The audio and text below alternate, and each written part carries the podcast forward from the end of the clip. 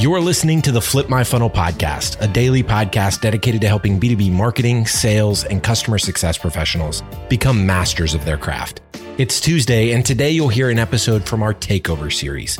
Every month, we ask a different practitioner or thought leader to host a series of interviews that cover a specific theme that's relevant to our community. And like Sangram always says, without a community, you are simply a commodity. Here we go. Sangram here. Welcome to another fun Flip My Funnel podcast takeover series. So I'm always excited when we can have somebody run a full series. And this time it's epic takes, mixtapes from the customer experience podcast run by Ethan. Uh, Ethan is uh, is the chief evangelist at BombBomb, and he's been doing some ridiculously amazing conversations on the idea of customer experience. And he's he's introducing this series around a mixtape. So Ethan, welcome and thank you for doing this, man. Sure. Thank you so much. I think it's so cool that you open this up. It's a true community spirit and mindset that you open the show up to uh, to guest takes like this, and I it's a privilege to be here.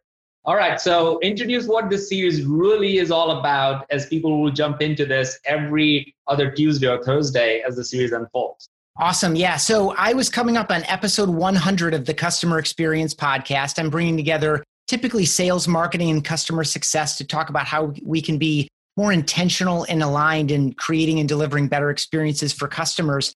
But I wanted to do something special because, you know, it's episode 100. So I went back and found some of the best passages that were transcendent of day to day operations, that were transcendent of marketing, of sales, of CS. You know, that these conversations are packed with useful insights, but these individual takes that I chose came from moments where they just transcended it and they're very uh, human centered, human focused. I think that's been a consistent theme on the show. So I really devoted that episode and now this series to sharing that. So we're going to hear from some really great guests like, and I think most people listening to the show know David Cancel from Drift, Joey Coleman, author of Never Lose a Customer Again, the director of runner experience at Brooks Running, Rachel Ostrander. You are in this series, by the way. You've been on the show twice. One of my friends and co-founders at BombBomb, Darren Dawson, Matt Sweezey from Salesforce, who I know you know and wrote an amazing book called The Context Marketing Revolution. So that's the series. I'm really excited about it. And it's just a privilege to learn and share so many good insights from so many smart and kind people, such as yourself. when I'm lucky to be in this. So, Ethan, without further ado, let's jump into it as you introduce each and every guest for this entire series. And again, thank you so much for doing this.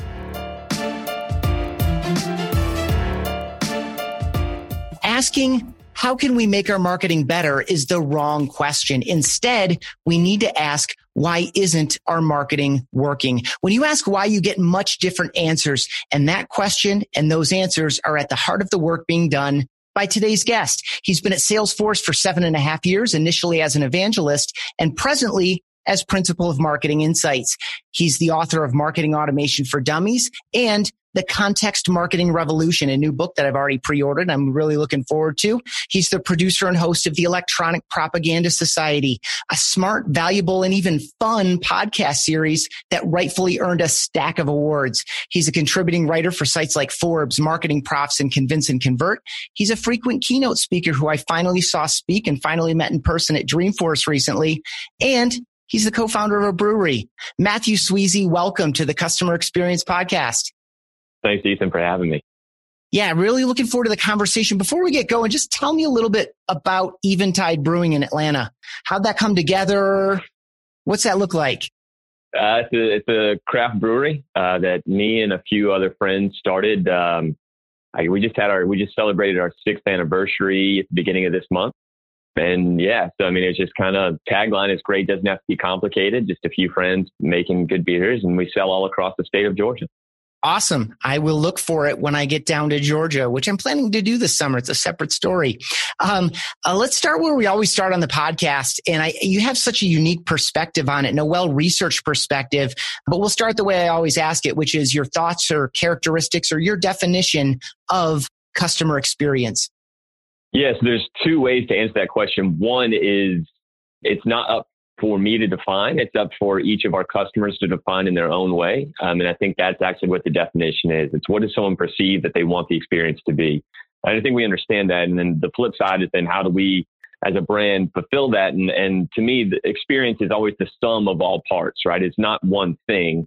It's the sum of everything that we do. Um, and we can use the term across the customer journey, but it's inclusive of marketing. It's inclusive of product experience, product use, support, service. So to me, I would put a capital T and a capital E on the experience and assume that it's the sum of all things that we do. Love it. It it touches on so many themes that people share, but you capture it in really concise fashion there. And you talked about the entire customer life cycle there. And some of the research that you've done with some folks at Salesforce shows that high performing marketing organizations are 17 times better at collaborating across other departments, like you mentioned, sales, service, product, etc. Talk yeah. a little bit about that research and some of the tips that come out of it for folks who are listening. How can we collaborate better, whether you're a marketer or not? The collaboration goes both ways. So give some, give a little bit more context there and maybe some tips for people. Yeah, so the research. Uh, so every year at Salesforce, we do a state of marketing. And over the past five years, the focus of that effort has really been to identify the key traits between high performing marketing organizations and everyone else. And just so everyone's clear, these high performers are radically outperforming. They're 10 times more likely to be significantly beating their direct competition. And then we start looking at what are those factors? Like, how are they actually able to do that? And as you notice, one of the larger factors is this idea of collaboration. So the number one key trait of all high performers is executive buy-in to a new idea of marketing. That's very much in line with the definition of the experience that we just talked about. In fact, that new definition of marketing is that marketing is the owner and sustainer of all experiences, not just the creator of messages. Right. So once that becomes the foundation, then we start tactically looking at what high performers are doing. And it takes collaboration because as we talked about, experience with a capital T, capital E is across all touch points. And only when you have collaboration can those things then be consistent and holistic uh, and then create the experience that is required. Uh, when you look at very specific use cases of saying, all right, and some of these things are baffling. Like it's not a radical idea, right? It's not like, oh, I never thought of that. It's like, duh, right? It's one of those kind of concepts. But then when we look at the actual tactical execution of how well an organization is able to execute, I mean, basic concepts of collaboration, like take a simple example let's not market to people who are in the support queue. Pretty simple. But what you might be surprised is only one third of all businesses can actually do that. And it's because the way that we've currently been structured is marketing is a department that sits outside, sales is its own department, support, service, product. They're all siloed departments operating for their own goals. And I was talking to a company the other day and they said, yeah, I tried to go over and talk to support and said, can I get a list of all the people that are in the support queue? So I can suppress them from this outcoming marketing email. And the answer that the support team gave them was, no, that's my data. You can't have it. Right. So when we face it, and that's not the only company, a lot of us face these problems. So to overcome these, it's a couple of things. One is your executives have to understand that the highest economic output that you can produce is the experience, right? 84% of consumers say the experience is just as important as the product or service. It is a new product that we are selling. And, one might say it's the greater of the products because it is everything and it touches all things, whereas product usage is only a small sliver of the total time. You know, so those are some basic concepts and ideas, but it, you know, just the idea of experience has to go through, and, and that's what high performers are doing. They have the executive buy-in, and that then allows them to have that collaboration. Yeah, I mean, you really get to the the one of the main reasons I started this podcast was out of uh, partly out of my own interest in this. It's like we all get it; it's super important. Product parity is through the roof. Hyper competition, the experience is more important than ever. And to your observation, probably the most important thing. And yet, when it comes to executing, it's really difficult because even in a healthy culture, we can start to feel siloed. So I love that you go to executive buy in there. Um, I'll just one more follow up on that. Talk about the consequences. Like, let's assume that a company's executive team is bought in on this idea that capital T, capital E, the experience is the most important thing. Talk about the effect on like the relationship between CMO, CRO, and CXO, Chief Experience Officer. I know that you've uh, read and spoken a bit on that. Like, what are you seeing around yeah. these, these titles and, and the relationships between between these people? Well, yeah, acronyms. Um, you left one off too. That was CGO, Chief Growth Officer. So really, you know, when we when we start to talk about the tactical the tactical execution of these ideas, And we start to say if marketing in its old format is no longer what we are now doing, then the old executive no longer is appropriate, right? And so the CMO being the old executive. And actually, you know, it's interesting. If, if you've not been in the marketing field for a while, you might not know that CMO was a pretty new term. I mean, it came out as, as digital came out, right? When digital marketing came out, that's really when CMO comes out in the forefront. Before that, it was VP of sales and marketing for most B2B organizations, uh, VP of marketing for other organizations. Now that we move forward, right, and CMO took on the roles of digital branding, advertising, all those different aspects, email, direct. Um, now we start to say to the experience, right? And so there's two ways to look at experience. One is you can say, we are going to focus on experience, and that is just a term. The other flip side of the same coin is to say that we're going to look at growth. So it's either a chief experience officer or a chief growth officer um, that we see as kind of driving a lot of these. We also still have the, the CRO, chief revenue officer, and that also could be looking at growth and just depends on how they use the definition. Um, but really, I see one of those three formats, either chief experience, chief growth, or chief revenue officer really being the future leader of the marketing organization because they're focused on a holistic goal. And that holistic goal is growth by a better experience. And when you say growth, that's the exact same word as revenue. So it doesn't matter if you're CRO, CGO, CXO, um, that really is the future. But that leader, well, let's be clear on what that leader must do. Uh, that job is to create a connected experience. They must be the one who says, all right, we increase revenue not by just selling more product, but by creating a better experience across the entire life cycle. It's just as important for us to create a good service and connect that to marketing and messaging, um, just as much as it is to put new people into the pipeline and service them all the way through. So, yes, I think all three of those are accurate. Um, it doesn't matter which one you choose. It just matters that you have the executive buy-in to be inclusive and be a bridge builder between all experiences to make sure they're consistent and holistic. Uh, and that's the new pathway to growth. Love it. I'm going to I'm going to give you a couple of your own quotes and ask you one follow up before we get on to the context marketing revolution. New book, sure. Harvard, Harvard Business Press, right? Yep. I, I might ask about that relationship too, because that's cool publisher. But uh, but before yeah. we do, um, just a couple of quotes of yours. Marketing creates experiences, not messages. Your brand isn't what you say; it's the sum of all experiences you create. Right? I think you've already touched on mm-hmm. some of these themes already. But talk about just because this has been a background thing as I've been talking with a variety of people in a variety of seats in in a conversation like the one we're having now. Talk about your view of brand experience and customer experience. Are they synonymous or is it just semantic and you don't even care? It's not interesting to you. I'm more on the second of it's just semantics um, because what is brand? Well, brand is the sum of all experiences, right? And if that's what we define as brand, right? So, I mean, it, and then how you tactically execute those could be different things, right? Is the tactical execution, is the goal of the marketing to drive an engagement and move the person forward into a customer journey?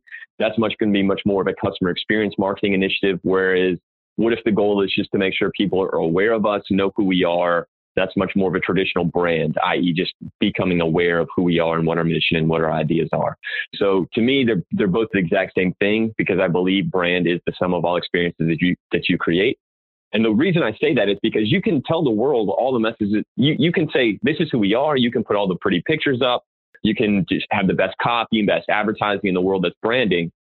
But as soon as they interact with you in any way, shape, or form, if that's not consistent with the message or the projection or the expectation that you've set, then you're you don't have a brand, right? Because the sum is they found something radically different and now they feel lied to. Hence, you now have a very bad brand. So to me, it's it's the latter. It's the sum of all experiences, and they're really the same thing to me.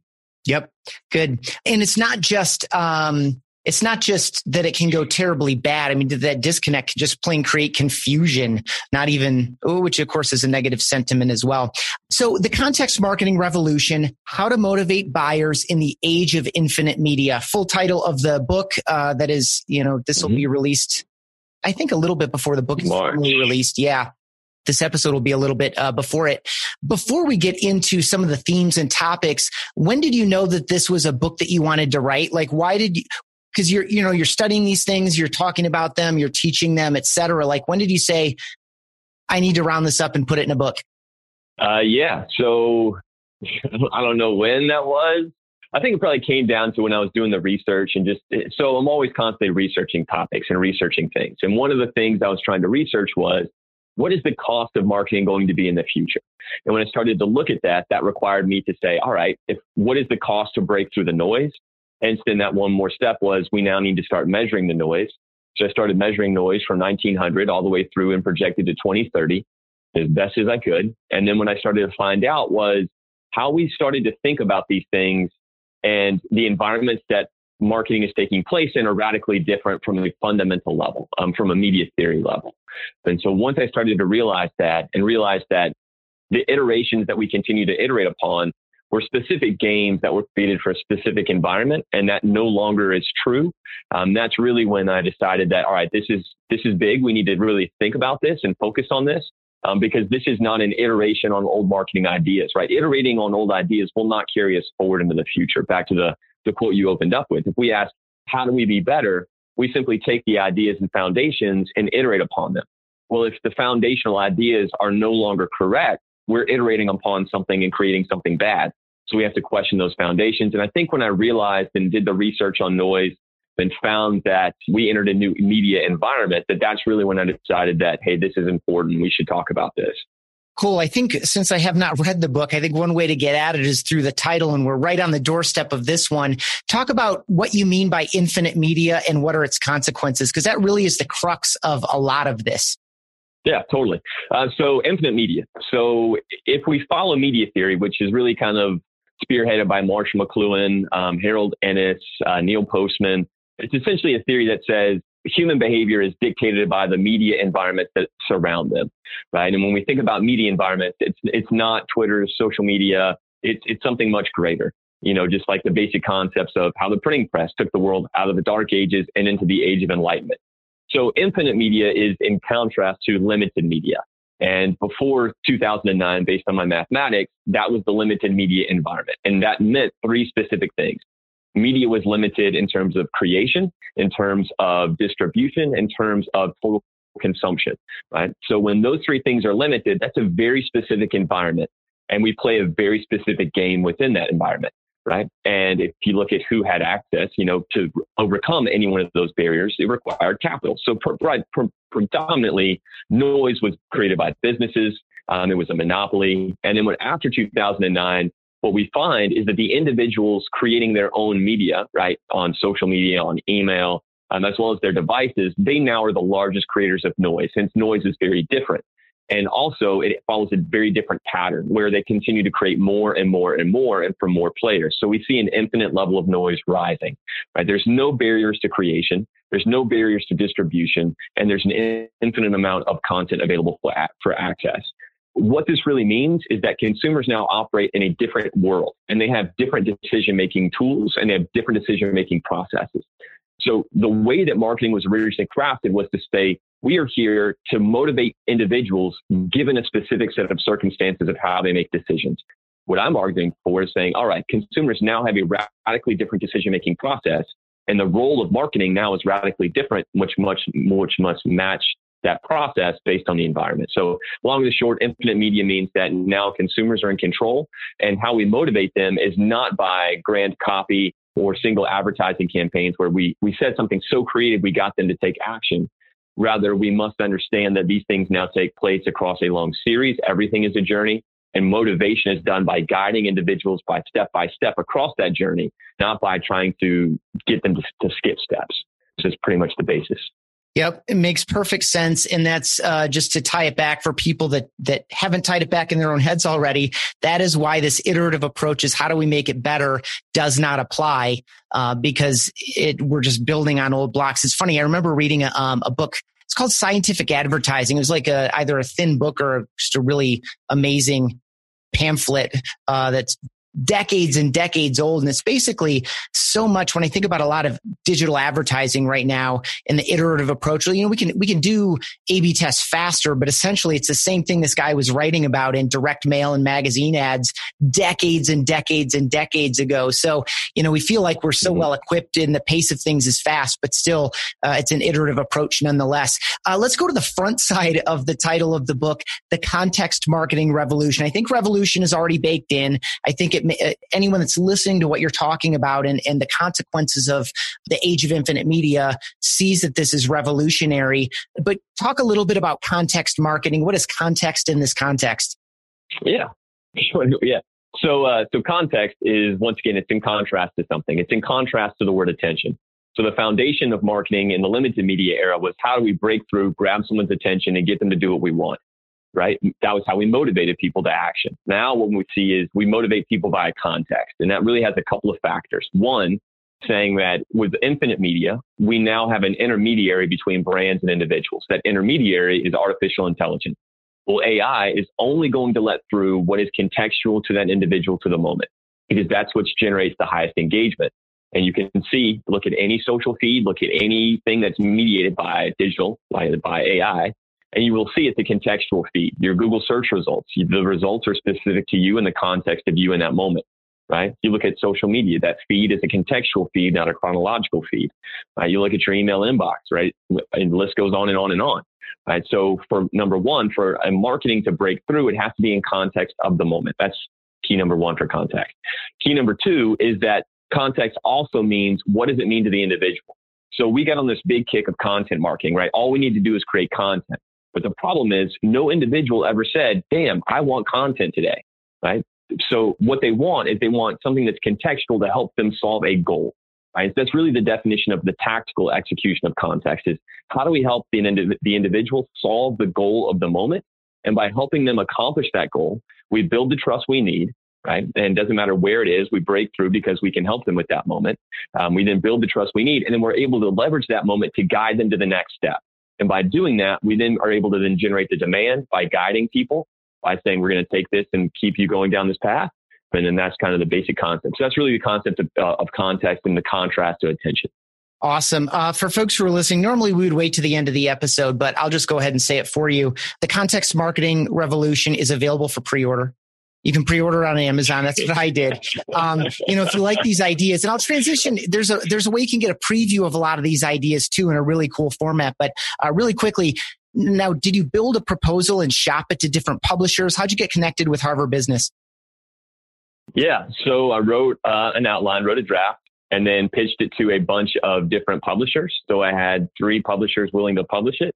Then when Harvard's one of them, Harvard Business, who's who doesn't want who doesn't dream of being published by Harvard Business? So I was like, sure, let's let's have you guys publish it. Um, that's that's how it happened.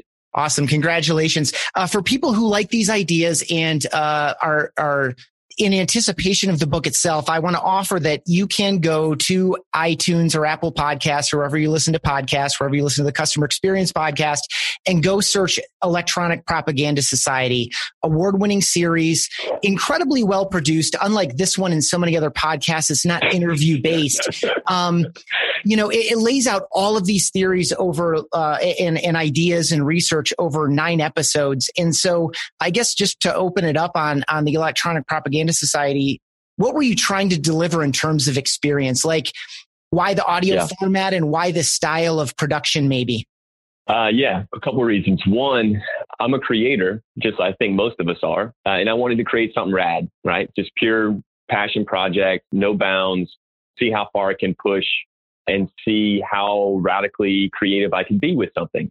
And so I've created that format, right? So it's it's not a traditional podcast. It's not interview based. It's I based it very much off serial. So it's a nine series episode that tells a single story.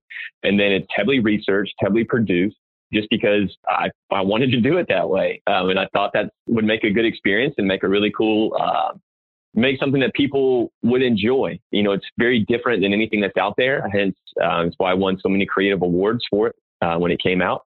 So I believe I've got five creative awards for it currently. But yeah, that, that was it. And, and it's super rad. And it's something like you've never heard before. And that was kind of the point. I agree completely. And, um, and it really does tee up all the stuff we've been talking about so far I love it as a compliment to having seen you present on some of these topics and in anticipation of, of the forthcoming book. I think there are probably a lot of connections. There obviously are a lot of connections between them. What were some of your inspirations? Like, are you a podcast listener or, you know, like what were some of your inspirations as you were like trying to create something that was awesome for you? So I don't listen to many podcasts. I think I've listened to two. I think I made it almost all the way through Serial. But I think just just radical formats of content, right? A great a great documentary, a great docu series, and I just figured that it was easier to do via podcast than any other format. Um, so I did it via the podcast for inspiration. Definitely Serial, I reached out to a friend of mine who's a producer at uh, W, whatever the public radio station is in New York. Um, my brain stopped, but um, read some books, um, sound reporting uh, that was written by NPR. So kind of just, you know, audio, how to do those things, but really just listened to podcasts and just would then go listen to top rated podcasts and, and listen to what I believe made them top rated and then just mimic that. Um, so it wasn't like some, you know, crazy thing. And then really the, the theme was, you know, 50s and 60s Soviet era propaganda. And so it was kind of like the underlying artistic theme uh, for this, hence, you know, the revolution. Um, that kind of was, you know, the, the visual format. Um, so yeah. Yeah, you'll know you, you'll know you found the right uh, podcast when you see some of that that era artwork. Uh, it's really the whole theme is really well developed. Obviously, you drew in a ton of. I mean, one of to me one of the most impressive things from a production standpoint was how much original audio you brought into it, clips and quotes and speeches and the Knight Rider theme song and historical clips and like fun edits and stuff. Uh, but you also referenced yeah. several books that I just really love and respect. And I'm just going to name a handful of them. The Cluetrain Manifesto you leaned sure. on, um, The Experience yeah. Economy by Pine and Gilmore. They have a new one out recently. Um, the Medium is the message from uh, McLuhan, who you already referenced, Permission Marketing from Seth Godin, mm-hmm. which was very fundamental to us at BombBomb as we started getting going. And one of my personal favorite books of all time, Small is Beautiful by E.F. Schumacher. One of mine too. Yeah. How are you like a prolific reader? Like how, um, and any other, if, if I mention those books and uh, people liked a couple of them, you know, uh, what are some other favorites that you've got? Uh, it's, uh, so first off, so I don't know if I consider myself prolific. I, I consider myself a follower of rabbit holes. So when I start going down, when there's a question in my head, I try to then go research and follow that rabbit hole until it's exhausted. And what that really ends up with is me going down very archaic, arcane, archaic, um, like different paths and, and finding random authors, little books or big books um, that not, that are on that topic. Um, so it's really kind of how I come across a lot of those. And then in conversation of, hey, I, I read this with a friend. Oh, well, then have you read this? It's very organic how I find them. So I wouldn't consider myself necessarily prolific. I have read a lot just based on the work I do and kind of those rabbit holes and making sure I, and really, I think it comes out of, um, the reason I do that is not because I'm a prolific reader. It's more or less because I'm insecure. And I think the insecurity is I never want to be on stage and say something and have someone say, that's wrong because you never read this book. And in this book, he argues against that point. Right. So I wanted to make sure that I had a theoretical foundation that, you know, I knew every, anything that was going to come at me. And I think that was the, the reason I read. So I wouldn't say I'm a prolific reader. I just say I did for those reasons. Um, the second on, on other books that people may enjoy, it's such a hard question to answer. Yeah. And there's so many books that I read from so many different things. And it's like, do you want a historical context? It's like, all right, we talk about feedback loops, but it's like, did you ever really read the original book, which is Robert there's original books by uh, uh, Weir, I remember, I can't pronounce his last name. He talked about feedback loops back in the 50s, and that was really the foundational aspect of Intel and all those concepts. And, you know, we talk about experience and, you know, the experience economy, Joseph Pine, Jim Gilmore, um, foundational to that theory. Um, Doc Searls, one of the co-authors of Cluetrain Manifesto, has got a bunch of other books. Seth Godin's got a bunch of other books. Um, and there, you know, it just depends on how nerdy or how tactical or how practical you want to be with the book recommendation. Um, and there's so many good books out there that it's just so hard. But if I could just take a second to talk about what you said was your favorite and my favorite, which is E.F. Schumacher's Small is Beautiful. So pretty much a theme through the majority of my favorite books is this constant theme of humanity. Of E.F. Schumacher talks about, you know, and there's lots of quotes I use. And one is that, you know, industry is, you know, so great and it, it, but it's so inefficient to a degree that we don't really realize its inefficiency. Hence, we just let it continue being inefficient, right? But if we start to look at these things and say, all right, if we put humans at the center of everything, right? If we put humans at the center of our business, right? If you put humans at the center of what marketing should be, if we put humans in the center of economics, we see a very different approach. And on that note, if you haven't read the book Aldous, Huxley, The Island, I would say make sure you read Aldous Huxley, The Island. It's not a marketing book. It's totally a book about humanity and about, you know, what if we thought about living in a different way? But I think that's the, my favorite theme through all those books is, is just a challenge. And, and I just can't, I can't say enough about Schumacher's theories of, you know, what if we thought about economics not as the highest financial return, but as the highest stakeholder theory return, which is essentially what he talks about way before stakeholder theory became a thing. Um, and that then leads you into purpose driven business, purpose driven marketing, I do believe purpose is a massive, powerful force, um, and all of our marketing in the future must have an element of purpose in it, uh, just because it focuses us on conversations past our product. Um, so it allows us to have a more human relationship, a more honest relationship past just the product with our with our audience, with our marketplace. I don't know if I answered your question. No, man, that, was that that was a great, great pass. The subtitle of "Small is Beautiful" is "Economics as if People Matter Mattered," and um, and I love the way you captured it and summarized it there. And I agree with you on purpose. I see it more and more often. I think it's you know one of the big you know consumer packaged goods conglomerates was talking about how they're going to start folding some of their brands if they can't identify a an authentic purpose that transcends like paper towels or toothbrushes or whatever else they're selling, you know, uh, they're going to start peeling yeah. off some of these brands and, you know, putting them off to market because purpose matters so much. I think it does. I'm probably abusing the word context here, but I think that purpose gives people some context for their participation with you and your product or your service. And, um, I just advocate, and I'm sure you would too, is that that, that it is sincere is a big deal. I think, you know, when I think about, um, you know, a lot of the shallow surface layer, you know, flimsy purpose stuff that people just staple up over the front of the store or whatever, you know, storefront or whatever uh, as a as a concept falls away really quickly. So it needs to be sincere and authentic to the core of the business. I think it's one of the things for us here at BombBomb. We were very clear on what we were trying to do in the world and the way that we wanted to operate from the beginning. I don't know that it, I don't know that it, it came it, it has bled through as much to our customers as much as maybe it could should would in the future but um, i think having it early and having it be clear and shared is a really big deal purposes purpose is a thing. We could probably do 20 minutes on purpose, but I'm going to try to let you get back yeah. to your date for just a little bit. I got a couple other topics for you.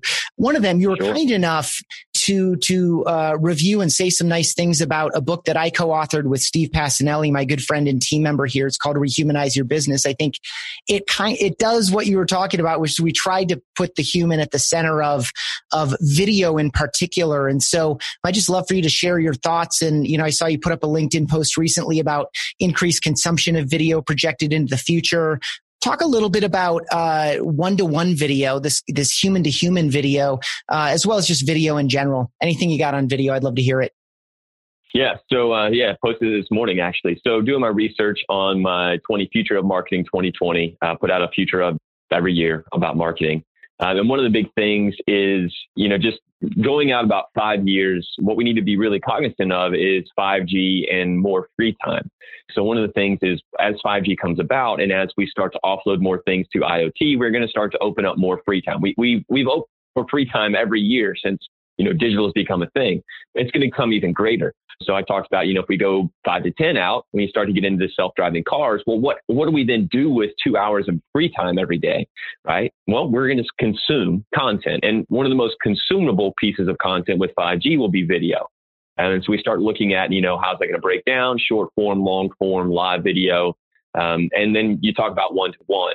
So, it, you know, one to one to me, and I've gotten some flack from this, but to me, one to one was an idea of one brand creating one message for one individual. What I think we need to really think about is human to human. How do we connect one human to another human and do so at scale? And the definition of personal for me in the future isn't personalized. It's not how personalized, how customized can I make a mass experience to an individual. It's how human can I deliver that? How personal can I deliver that experience? So, you know, if it is one individual creating a video and sending it to another, that is one piece for one individual. That is one human talking to another um, instantly consumable, instantly engaging. Yeah, and I think it's going to be a new format. it, it is a new format already. Um, and video is very engaging. We like video. So, you know, yeah, I'm all, all pro on video. I have been for a long time. Um, and I think, you know, as time moves on, we're going to use video more and more just because it's easy, you know? Yeah. I love that you draw the distinction between one to one and human to human or, or, you know, this idea that yeah and because it speaks to, and I love that you use the language around person. I, I, the line that I drew, I wrote a blog post maybe two or three years ago about personal versus personalized in the context of mm-hmm. video. Mm-hmm. And this idea that to me, personalized is dear first name because you match yeah. in with yeah, product name. Yeah. Yeah. It's just, you know, variable stuff versus truly personal is, Hey, Matt, I just so appreciate your time. You know, in our conversation today, you made me think about this thing that I had read about. I'd read your work on it. I had heard you speak about it, but I think about it completely differently now. Um, I just so value it, right? This, this truly personal experience is not a variable data slug. And it's, it's interesting because you know, the other background theme on it is uh, scalable versus unscalable. I think a lot of people look at it and they say, oh, this doesn't scale. And then it just begs this, it begs your original question, right? Like, um, is it better? If we can make it slightly, slightly incrementally better by inserting better variables into these things versus can you create a truly personal experience and what is the value of that, especially in the face of all this noise yeah, no, and, and I totally agree. And scale is the big thing. And, and that's why so one of the foundational elements is, is a technological foundation for context marketing, for all marketing in the future. Without technology, there is no way to scale these concepts or ideas, right? With technology, we know exactly who to talk to, what human to connect with them, whether that's an employee, an advocate, um, a salesperson, a marketer. Well, we, we know exactly who to connect, what conversation to have, and, and then how to guide them to the next steps. And it becomes a scalable system, right? Where marketing is no longer we're sitting in boardrooms coming up with campaigns to push to the masses. Rather, we create webs of systematic automations and we manage these automations which are connecting us right? And that's making the best use of our time. And i think that's the biggest thing. It's, and and you know we haven't talked about this one word of agile. That's the other aspect of scale right? So there's a technological aspect of what does it take techno- technically to scale. There's the other of what changes do our processes have to take on? Well we have to take on new building process. I mean, I, and I think that, you know, this is one of the things I love to talk about is the, the concept of we were all trained on the assembly line, right? 19, was it 1912, 1918, Henry Ford comes out with the assembly line. And that's how we think about building. That's how we structure our organizations and silo organizations. We, the building process is the waterfall process or an extrapolation of the assembly line. But now we have instant feedback. And so we must move to a new model, which is agile, which is rapid testing, right? You know, listen to Morgan Brown, uh, Sean Ellis, you know, uh, growth hacking, you know, it's rapid innovation. You know, this is what we're talking about. And so I think that's the other aspect of scale. It's in those two combinations have to happen together. And then these things become possible, right? Then we're not, we're no longer saying, all right, how do we just, you know, create the right message at the right person at the right time? Uh, it's, it's, you know, how do we connect the right human to have the correct experience, to produce the correct experience in context for that moment? Um, and, I think that's where we have to go. I love it. It's, it's, um, just bridging it to the truly personal moments. It's, it's, it's using technology and, and processes to put people to be in their best position to be of highest value, doing things that machines can't do. And you let the machines do all the things that machines do best. Salesforce, you've been there for quite a while.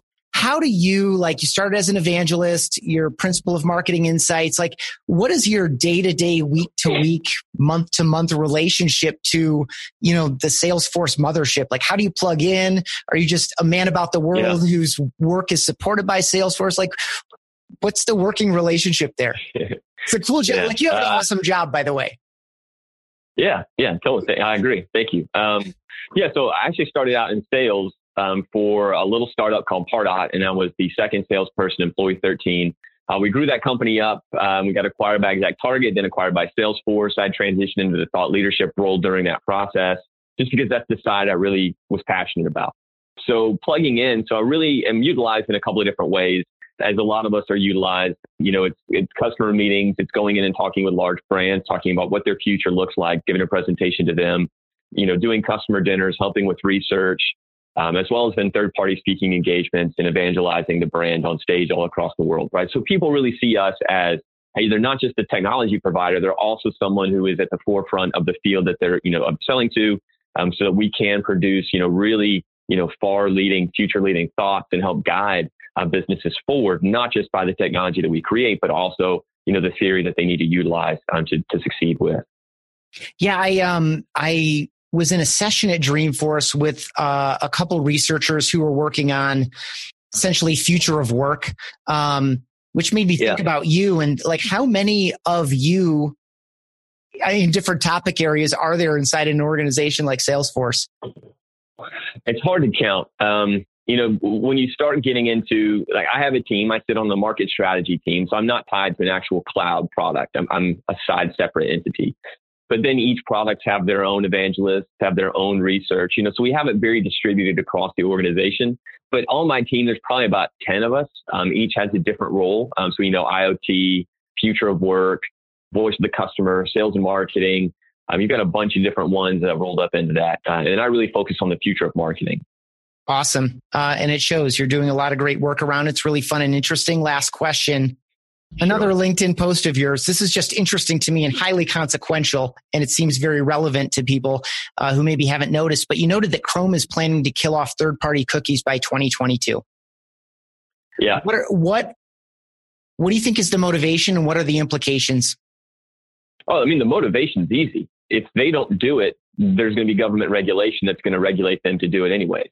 So, I mean, it's they're just trying to get ahead of the boat right? So that's why they're doing it, right? Privacy, individual privacy, customer privacy. Third party cookies really aren't great for individual privacy.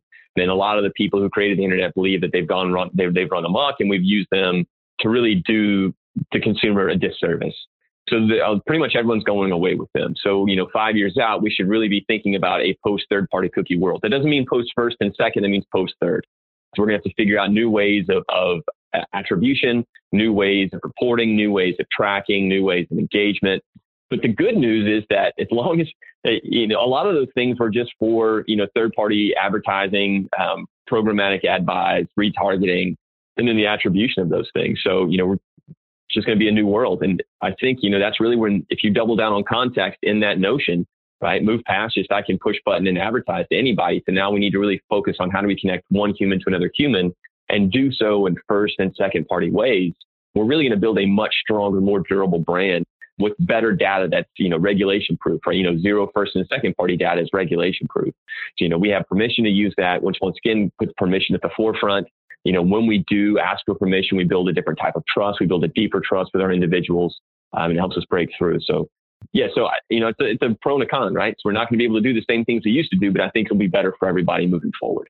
Yeah, so good. I, I just had a flash there of how how long ago Seth Godin's permission marketing was written, but how far we have not come in some ways against it. You know, just the spirit of it in general. And so uh, it's interesting yeah. as I as I think about good brands and good products, services, and experiences. Really, it just a lot of it comes down to being a great human being that other people want to be around. It's like those qualities are the qualities you want to provide such that you people are attracted to you and they feel good around you and they feel good about themselves. And yeah, it's good. Thanks for that passage. Um, yeah. Hey man, this has been awesome. I really appreciate the work that you're doing. I, I um, enjoy you personally.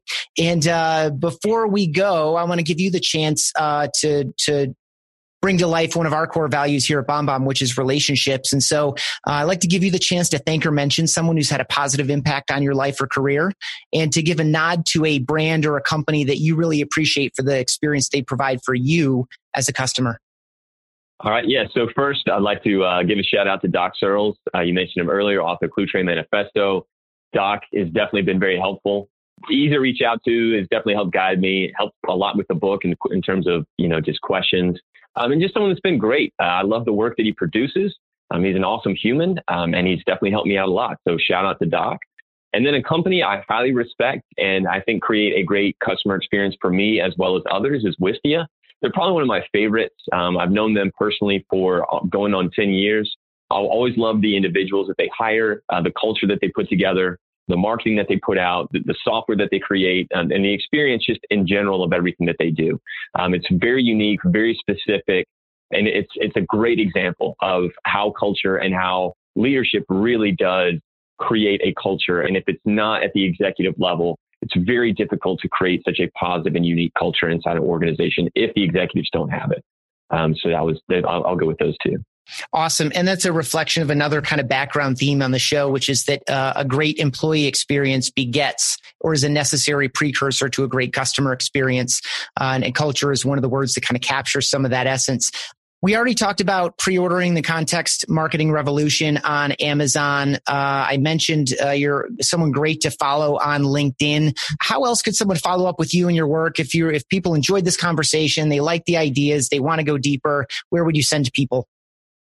Uh, yeah, so I mean, two things. One is make sure you either follow me on LinkedIn or Twitter. I publish uh, there on a pretty weekly basis. Um, if you haven't listened to the podcast and want to kind of get a jump on what the book talks about, I'd say make sure you listen to the Electronic Propaganda Society.